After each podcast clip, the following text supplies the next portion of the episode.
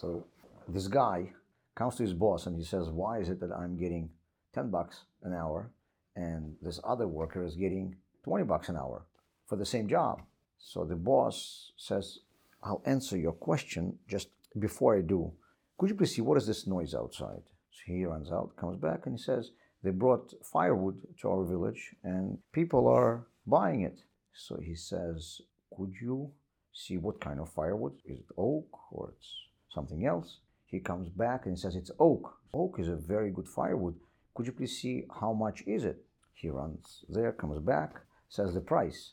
He says, could you please see if we need some? He runs back, he says, yeah, we do. He says, okay, so could you please go and buy us this firewood? He comes back and says, I bought the firewood that you told me.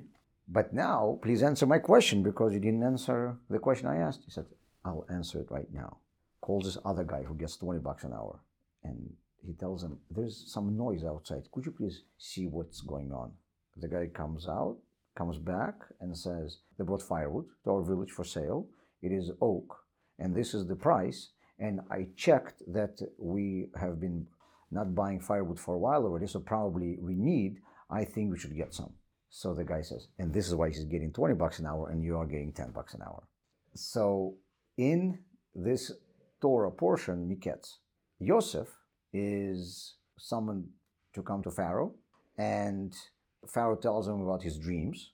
He had dreams about cows and about stalks of wheat, and he is asked to interpret those dreams. And it says that Pharaoh had asked other interpreters, other shamans, whoever they had over there, wise men, to explain those dreams, and they couldn't. And Yosef came and explained it. But is it really the only reason why Pharaoh loved what Yosef said so much? Because others were saying also reasonable things.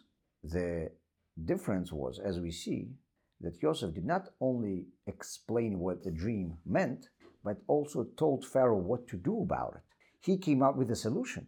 He said that, first of all, it's going to be 7 years of hunger, but second of all, this is what you should do about it, and presented a plan. He came to Pharaoh not with a problem, but with a solution.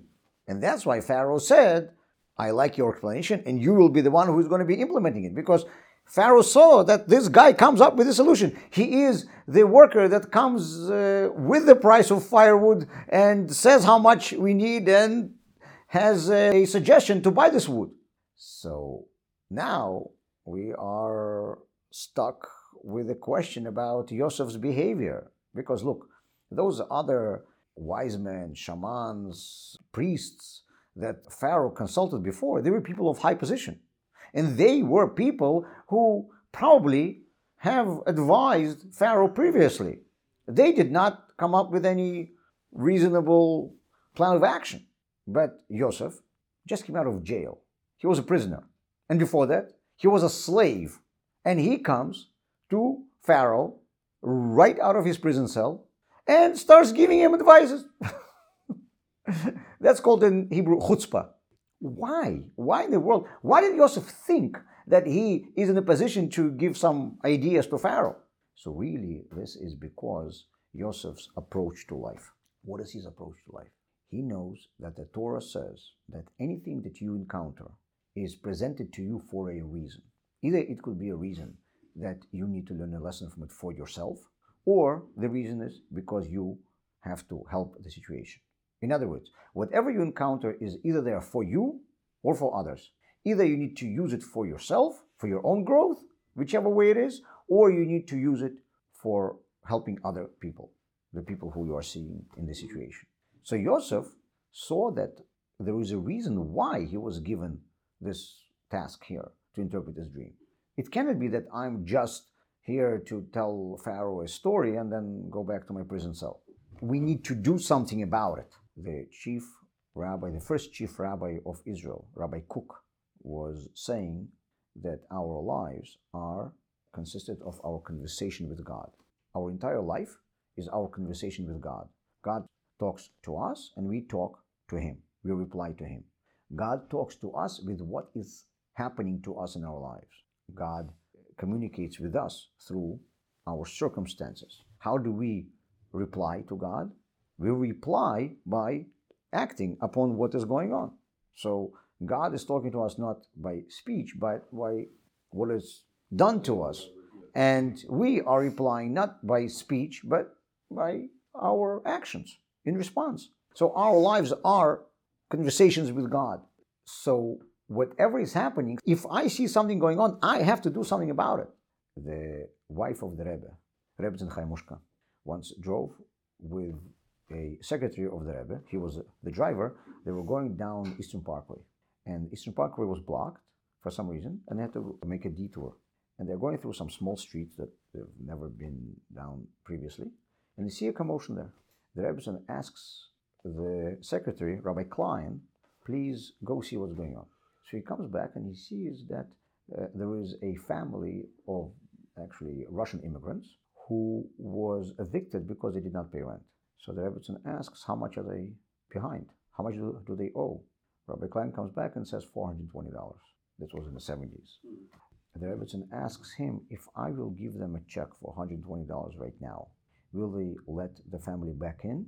Rabbi Klein goes back, says, yeah. So she says, here is the check for $420.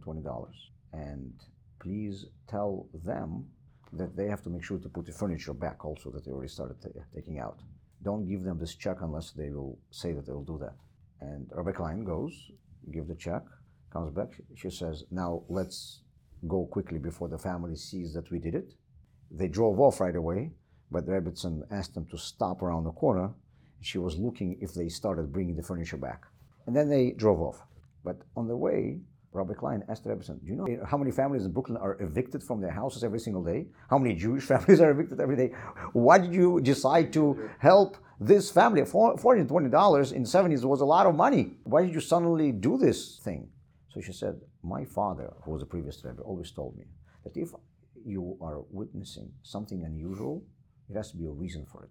When we had to make a detour because Eastern Parkway was blocked, I realized right away, it has to be a reason why I'm here. And I was looking out of the window of the car to see why did God send me here. And when I saw this commotion, I realized this has to be it. So in other words, wherever we are, God sends us there for a reason. Whatever we encounter, we see for a purpose. Now, we can just walk by without realizing that there is a reason why I'm seeing this. And we will miss an opportunity of communicating with God. If I'm looking for a reason why God sent me here, I will act upon this and I will do something. I will fulfill the purpose of why God sent me here. So Yosef was sure that he has to advise Pharaoh and tell him what to do because he realized there's a purpose why I am presented with this question. So we need to have a proactive approach to life and see that there is a reason why we are where we are, and we need to act upon it, always.